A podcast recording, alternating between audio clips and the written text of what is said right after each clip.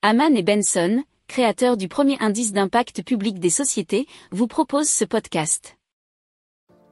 Haman and Benson. Le journal des stratèges. Et donc une étude israélienne qui a été menée à l'université Reichmann suggère que la réalité virtuelle peut prévenir l'infidélité et la trahison dans les relations.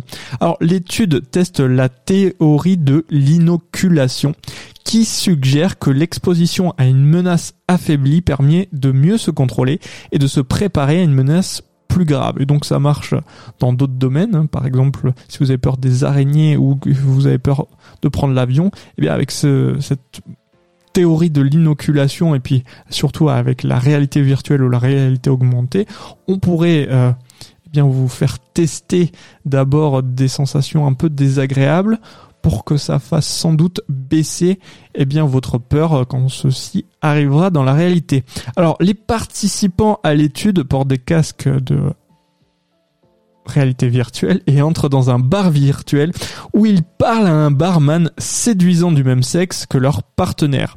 Or certains euh, participants ont eu des conversations de flirt tandis que d'autres ont eu des conversations neutres.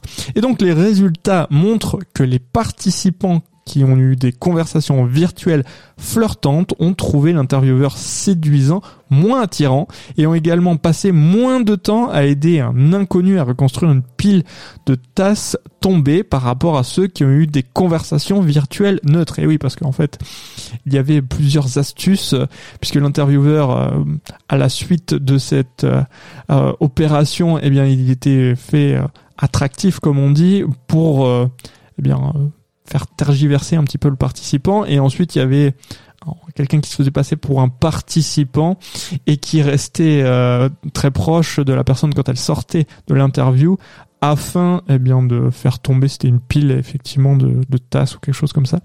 Et euh, pour voir un petit peu bah, c'était euh, euh, comme on dit le loup était dans la bergerie et, et finalement les gens qui avaient plus ou moins flirté avant eh bien ne flirtaient pas euh, avec la personne qui était là pour ça et donc dans la dernière expérience des couples portant euh, des casques de Hervé ont séparément euh, des conversations de flirt ou neutres avec le barman.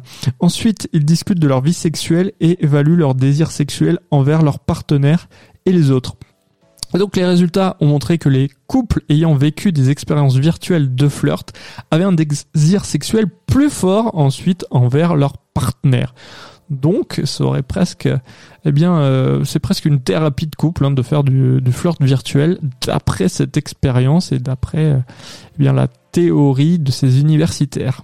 Si vous aimez cette revue de presse, vous pouvez euh, vous abonner gratuitement à notre newsletter qui s'appelle La lettre des stratèges, LLDS, qui relate, et cela gratuitement, hein, du lundi au vendredi, l'actualité économique, technologique, énergétique, mais aussi de l'hydrogène, et puis de tout ce qu'on trouvera super intéressant pour votre vie.